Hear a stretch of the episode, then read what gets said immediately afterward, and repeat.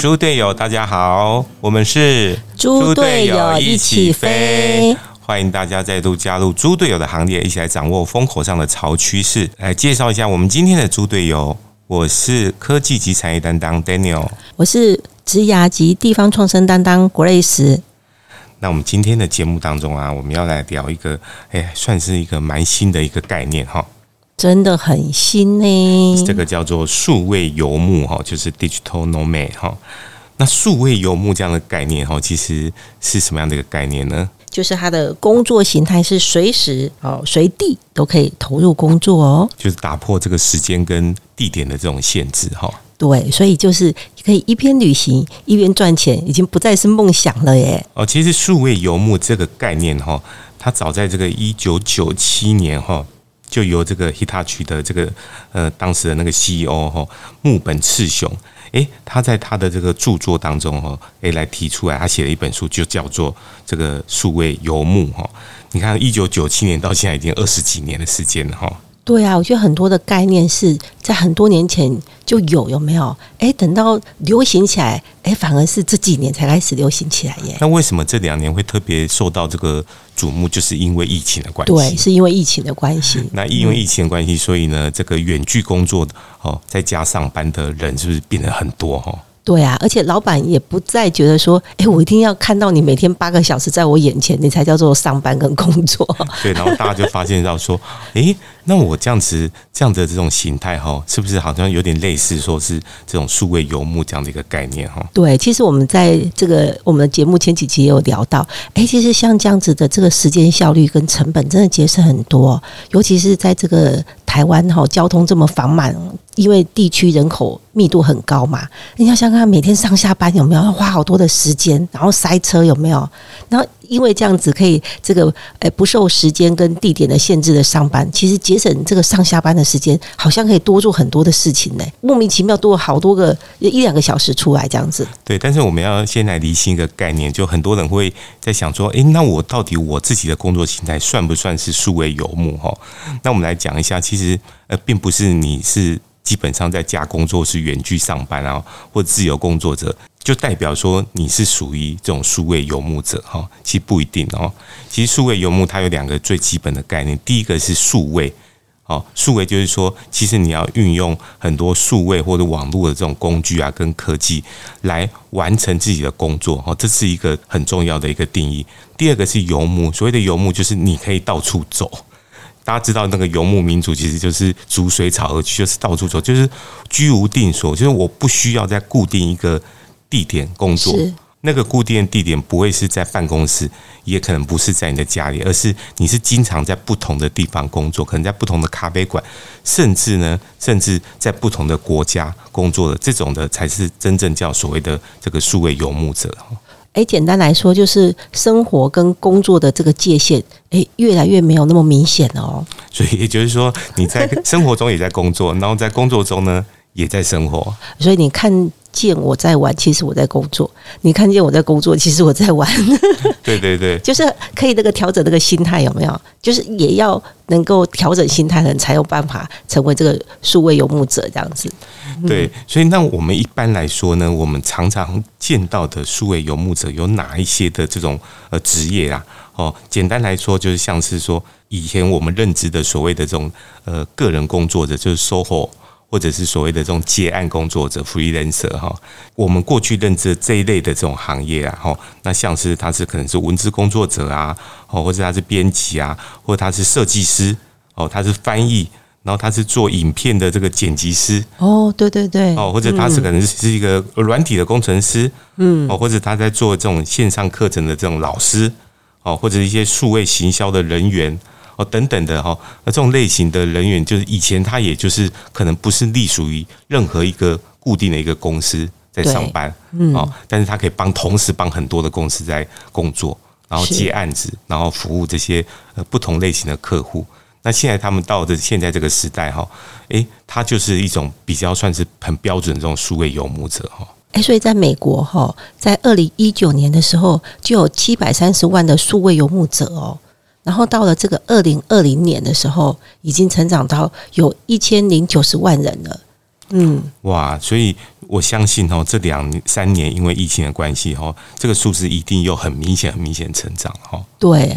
那么尤其呢是在这个疫情的期间呢，越来越多人习惯了远距工作，好在家上班，work from home 以后，诶，他就会会有点会上瘾，对不对？对啊，而且因为它有很多的这个便利性，有没有？而且好像觉得这样的工作形态，诶，好像也可以这样子。有些人可能是呃这个。被动然后就是有一些公司因为经营呃不是那么好，所以在疫情这个期间，他可能就放无无薪假，甚至是解雇了一些员工。那有些人就是主动的，员工会发现说：“诶，我好像在家上班，其实我是可以兼营很多不同的呃工作，就是不只是服务一个一个这个老板，对不对？”因为哈，最近就是有很多听众啊，然后就有跟我们。这个回想来讲到说，哎，那如果这样子疫情过后有没有？他好像也习惯这样的工作方式，可是这样的工作到底是一时的，还是真的是一个趋势就对了。所以我们才会在这期节目刚刚讲到，我们可以从国外的一些就是他们的一些现象有没有？我们知道说，哎，这个其实不是只有少数人。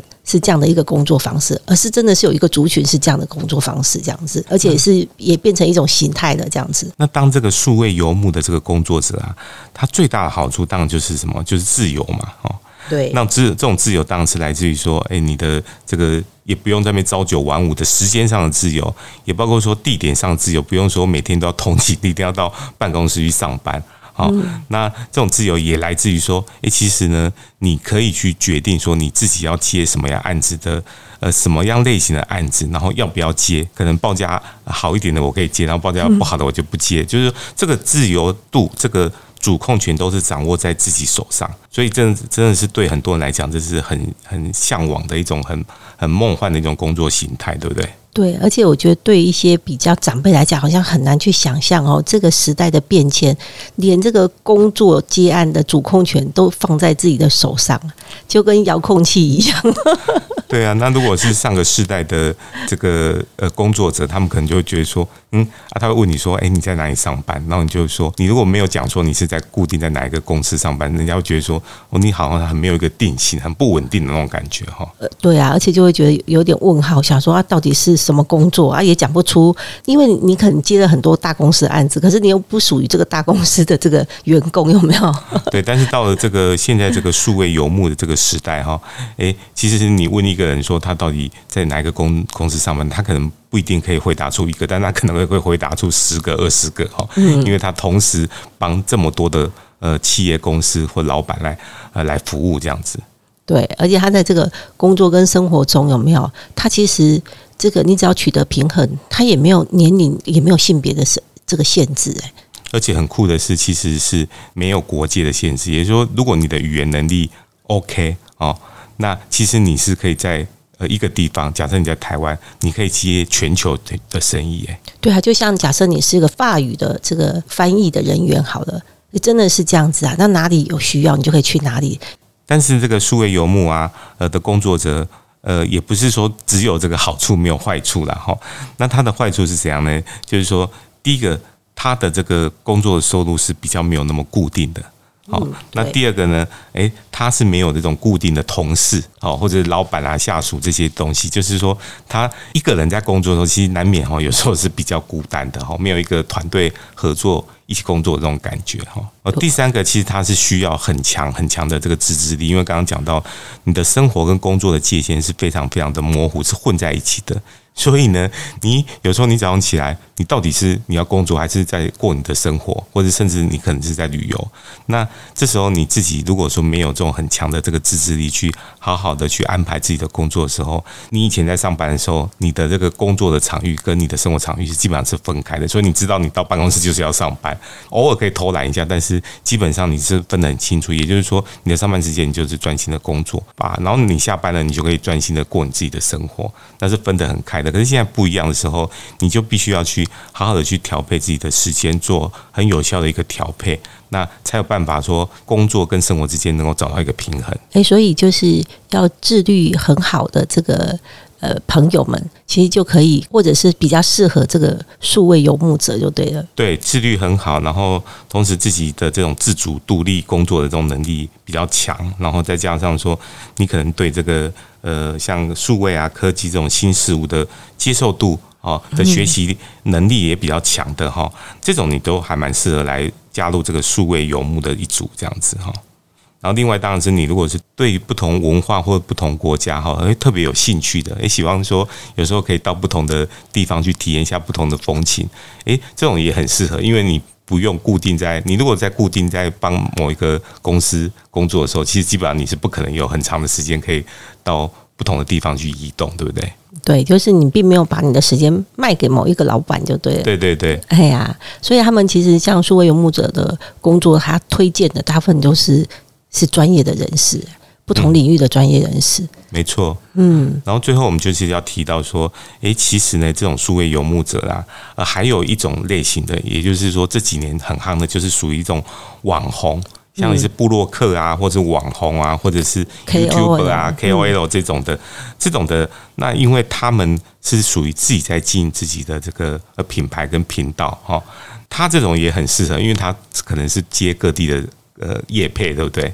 对。然后因为他可能要拍影片，或者他要写文章、拍美美的照片，所以他所以他也特别适合说，诶，到不同的地方去，就是。因为他本来的工作是就没有一个固定的一个公司嘛，哈。对啊，他要到不同的国家或城市去寻找那个拍摄素材的这个灵感，有没有？对对对对，所以就很适合成为数位游牧者这样。尤其是像是呃，他本身就是做旅游主题的，做美食美食的，对，还有呢，时尚的啦，时尚的。或者是像美妆的啊，哦，对对对，所以就特别适合。那像这种的，就真的是更梦幻的一种职业，就是诶，他真的是可以到不同国家去，一边旅游一边拍摄自己的这种影片，哈，或者是写自己的文章。然后其实同时他是在工作，因为他是在经营自己的呃这个网红的频道啊，或者是经营自己的这个呃 YouTube 频道等等的哈。对啊，所以其实现在很多的年轻人都会投入这个自媒体的行业，就是因为这个工作对他们来讲真的是一个梦幻的工作，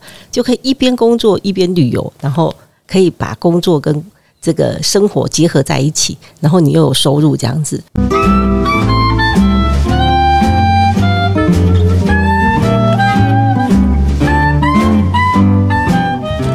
欢迎回到猪队友一起飞。那在今天的节目当中，要跟大家聊聊说，哎，这个职场上算是一个蛮新的一个呃趋势哈。是，而且是很多这个年轻人这个喜欢的这个工作方式哦，叫做数位游牧哈。哎，其实我觉得是那个各个年龄层应该都会很喜欢，没错。尤其你年纪大之后，更不喜欢被受限制，有没有？哎，说不定好像可以找寻这个工作第二春哈。对啊，而且因为你累积了在职场上也累累积了很多的能量，哎，说不一定还更适合哎。对啊，像像我们有一些朋友，他他好像半退休以后，他就担任这个，因为他有一个专业领域，他就担任这个顾问的这样一个角色。他所谓的这种数位游牧，就是说，因为你不用到，他可以同时当好几家公司。的这个顾问，好，然后而且服务的对象可能是包括中国大陆，甚至日本、韩国，在不同的这种国家，他都会因为现在因为疫情关系，他是透过线上的方式是来去这个呃辅导哦，协助这些这个企业来做一些这个可能数位转型等等的哈。那这样子其实真的是，其实对企业来讲很好，因为他找到一个那个有专长、累积多年的、累积多年的这种经验的，然后那现在很好的是因为有数位科技很方便，也因为疫情呢。大家也没有说强求说你还要花机票钱跟住宿钱，请顾问来，其实也花很多钱。那现在就透过线上的方式来指导，对，指导这些相关的这些呃主管哈，或者是像总经理啊等等的哈。那诶，大家透过这样的这种交流方式，就可以帮助来企业来达到他们想要达成的一些目标。对，所以其实这个对半退休的人士来讲，是一个诶，真的是一个最佳的选择哈。因为一因为已经半退休，其实他可能在这个。呃，财务管理上面如果已经累积下来，他也没有说，哎，我反正已经半退休，还没有觉得我一定要呃很多的很丰盛的这个收入就对了。对。可是他又又可以把他这个多年累积下来的这个所谓的经验，其实它是一个传承，然后可以贡献所长，而且其实也是实现自我价值的一种方式，这样子。对，就不会说因为退休了，哎，好像你的这么多哎好的这种专长跟经验，哎都没有办法贡献，那太可惜了吧？对，而且现在这个大家这个。平均余命都已经延长到那么多，有没有？哎呀，所以这个真的是变成这个职业的第二春哦，对 的一个最佳选择哦。然后我们接下来这部分就是要想来跟大家聊聊，说就是有些年轻人他想要当这种数位游牧者，或者说，诶，可能退休的这些厉害的这些有经验的这些资深人士，诶，他们也想要来投入这样的一种新的这种呃工作的方式。那到底应该有哪一些的这种呃技能跟？基本的一些观念是需要具足的哈，才有办法呃，在这样的一种角色中发挥的很好呢。那我们刚刚聊到，其实这个数位游牧啊，工作者啊，他最大的一个特点就是，诶，他的生活跟工作的这个界限哈，是这个。趋于模糊的哈，是没有界限可言的哈，甚至是相容的。对，然后所以我们就要在这一段呢，我们要跟大家聊聊说，那到底呢，我们当这个数位游牧的这个工作者啊，应该要学会什么样的一个基本的一些观念哦，还有一些这种比较特别的一些技能哈。那因为呢，讲到工作跟生活界限是没有这个呃区别的哈。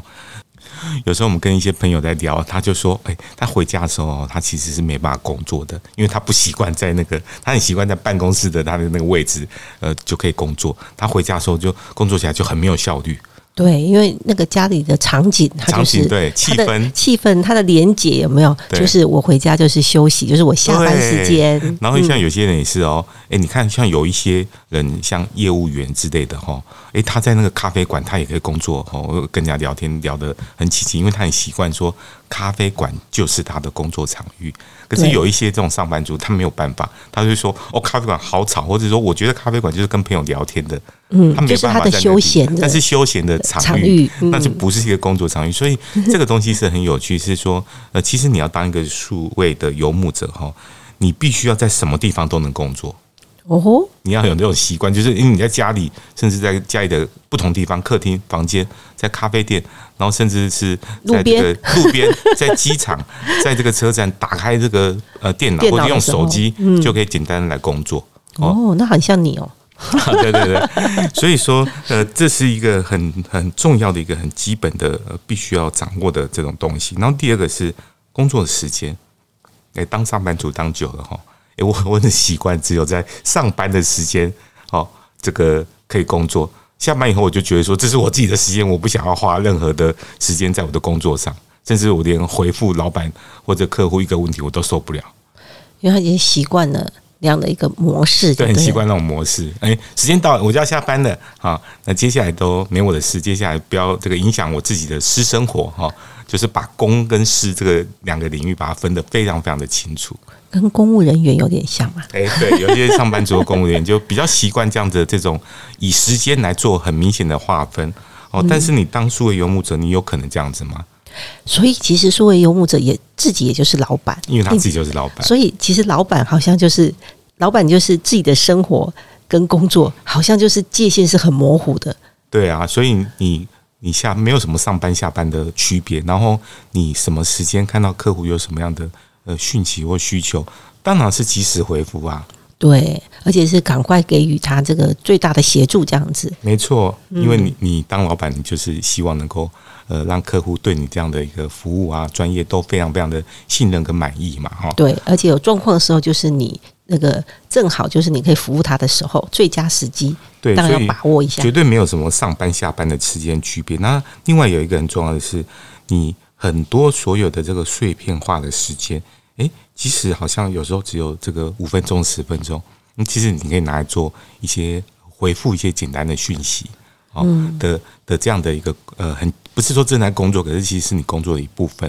哦。所以呃，当一个数位游牧者啊，你掌握碎片化的时间也是非常非常的重要的。好，所以我们接下来要来聊，到底应该要练会哪四招哈？这个数位游牧者，第一个是时间管理大师。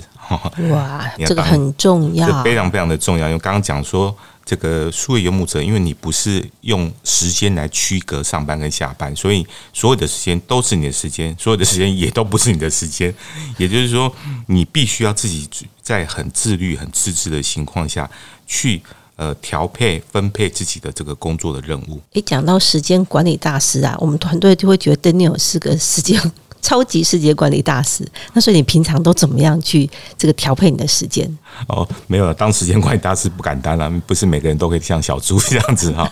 就是其实因为我基本上我的工作也算是一个典型的这个数位游牧者哈，所以呢，的自己在这些年来哈，就呃练就了自己的一个自己管理自己时间的这个呃，算是自己累积出来一个心得哈。呃，时间效率的分配方式哈。那其实最重要的是你。刚刚有讲到的是说，第一个是你在什么地方，你都要把它当做是你可以工作的地方。那么第二个是你在什么时间都必须是你要维持可以工作的这种状态，而不是说好像我在我家里的房间哈，呃，很多这个呃数位游牧者是这样子，因为你在自己的家里面上班嘛。那你就会想说，诶，那我们是不是来这个看看网络的东西啊，玩玩来玩玩这个手游啊，或者是我来这个看看什么这个 Netflix 的影片啊？就是因为你很自然就没有你没有老板或者没有同事在管你嘛，吼，也没有客户坐在你旁边在盯着你，所以你很自然就会想会松懈下，因为人都有这个惰性跟劣根性。像是数位游牧者这样的这种工作者啊，其实他很容易会面临到一个情况，说啊，我打开电脑，我到底是要工作还是我要做自己的休闲娱乐？就很多人他会先选择休闲娱乐，哦，就就是很自然会这样子。可是其实这个东西真的是需要自己有很这个强烈的自制力。譬如说我自己的这种时间管理的方式，其实也很简单，就是因为基本上一天有这么长的时间嘛，哈，然后你自己。必须要有一些这个区隔啊，而不是说你打开电脑就呃，好像这个会想要逃避工作，然后不想不想要去呃面对工作。就是我自己会把它分成是，比如说早上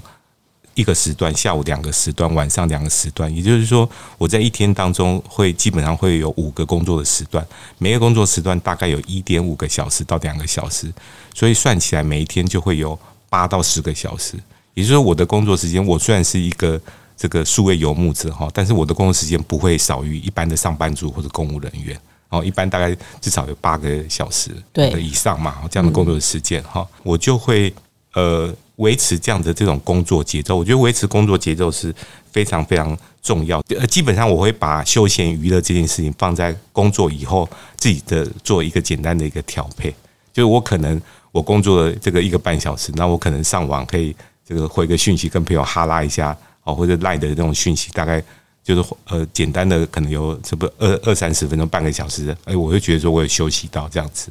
对，但是我不会是以休闲娱乐为主，然后工作为辅的这样的有点本末倒置的情况，因为很多朋友。呃，尤其是这个呃，售后工作者哦，他会变成是这样子，他会以休闲娱乐为主，然后每天只花一两个小时在工作，但是剩下七八个小时其实是自己在休闲娱乐，然后自己在看一些讯息，以为说自己是在这个学习或进修这样子。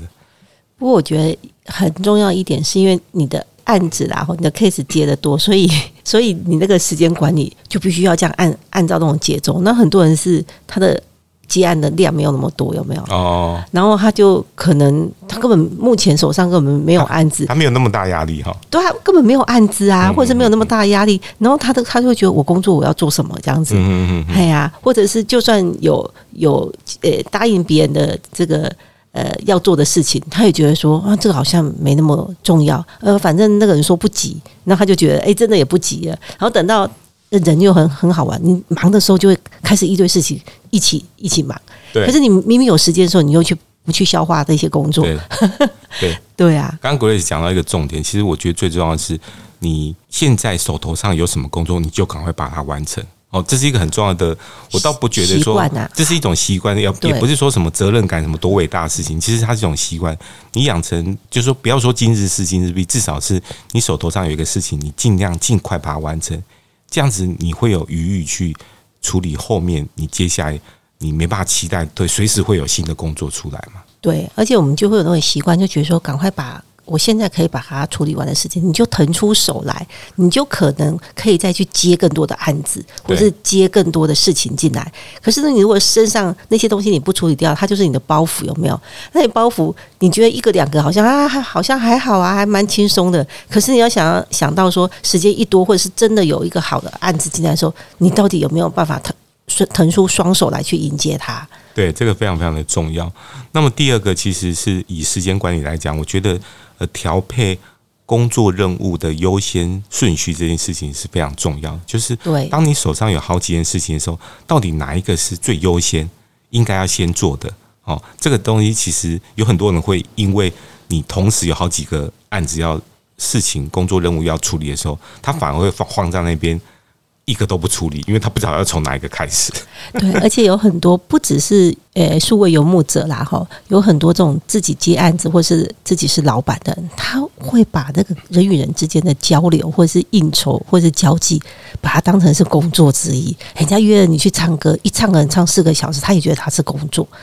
然后人家约你去吃饭，哦，或者是去那个聊天闲聊，那一聊也是聊了一个下午，他就觉得他在工作了。那我觉得这个蛮。危险的一个东西就对了，对，然后所以这个优先顺序的这个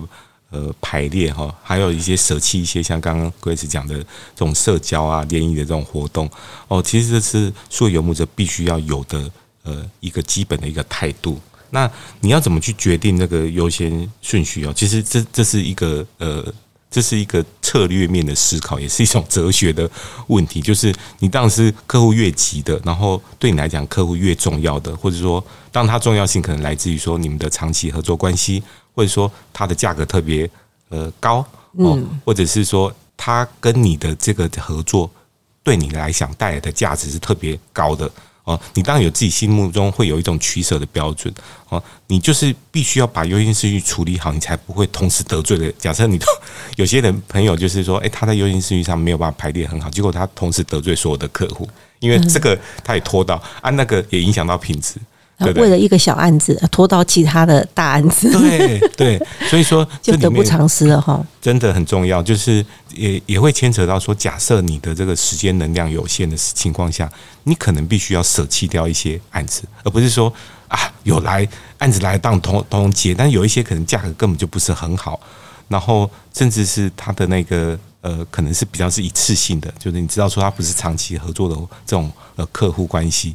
那你可能为了那个东西，呃，影响到你做其他更重要客户的这个案子的时候，那真的是像 Grace 讲的这种得不偿失哎。嗯，对啊，而且原先你本来有一个工作节奏，那有些人会急着有那种救援队的有没有？他急着说，哎，这个案子麻烦你帮忙。这个时候其实你要深思熟虑，就是打假设他以前根本跟你没有合作的关系。然后，到底你要不要救援他这一次？还有，你因为救援他，那你如果耽误了其他的这个案子，或是把其他案子原本你可以做得更好，结果你没有花那么多时间，可能没有办法表现的那么好的时候，你自己要去取舍一下，评估一下这样子。因为你没有做，你顶多跟他讲说：“我这次没有办法做这个案子，不用勉强一定要接，就对。如果勉强接了之后，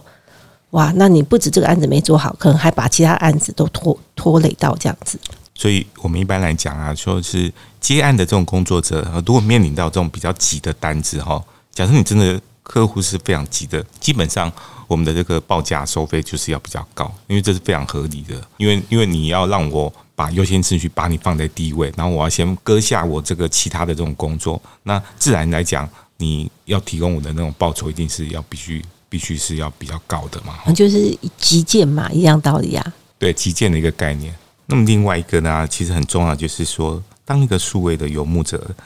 你必须要拥有这种平行处理很多事情的能力。因为我发现有有一些这个朋友啊，他们其实很习惯是把一件事情做好，再做另外一件事情。也就是说，他如果生出第二件、第三件事情的时候，他就会说：“诶，这个先放着，因为我第一件事情还没做完。”哦，但是老实讲，在现在这种职场的环境里面，是不允许这样的这种情况。也就是说，你你同时每个人都要可以同时做五种、十种的事情，而且是不一样的这种任务。对，因为通常那种结尾的时候，有时候会拖到。可是事实上，他工作量已经没有那么大。那如果你要让你的效率变高，就是要同时平行的再去处理第二个、第三个案子，这样子。所以，具备这样能力，其实是这个数位游牧者很基本的一个能力了，哈。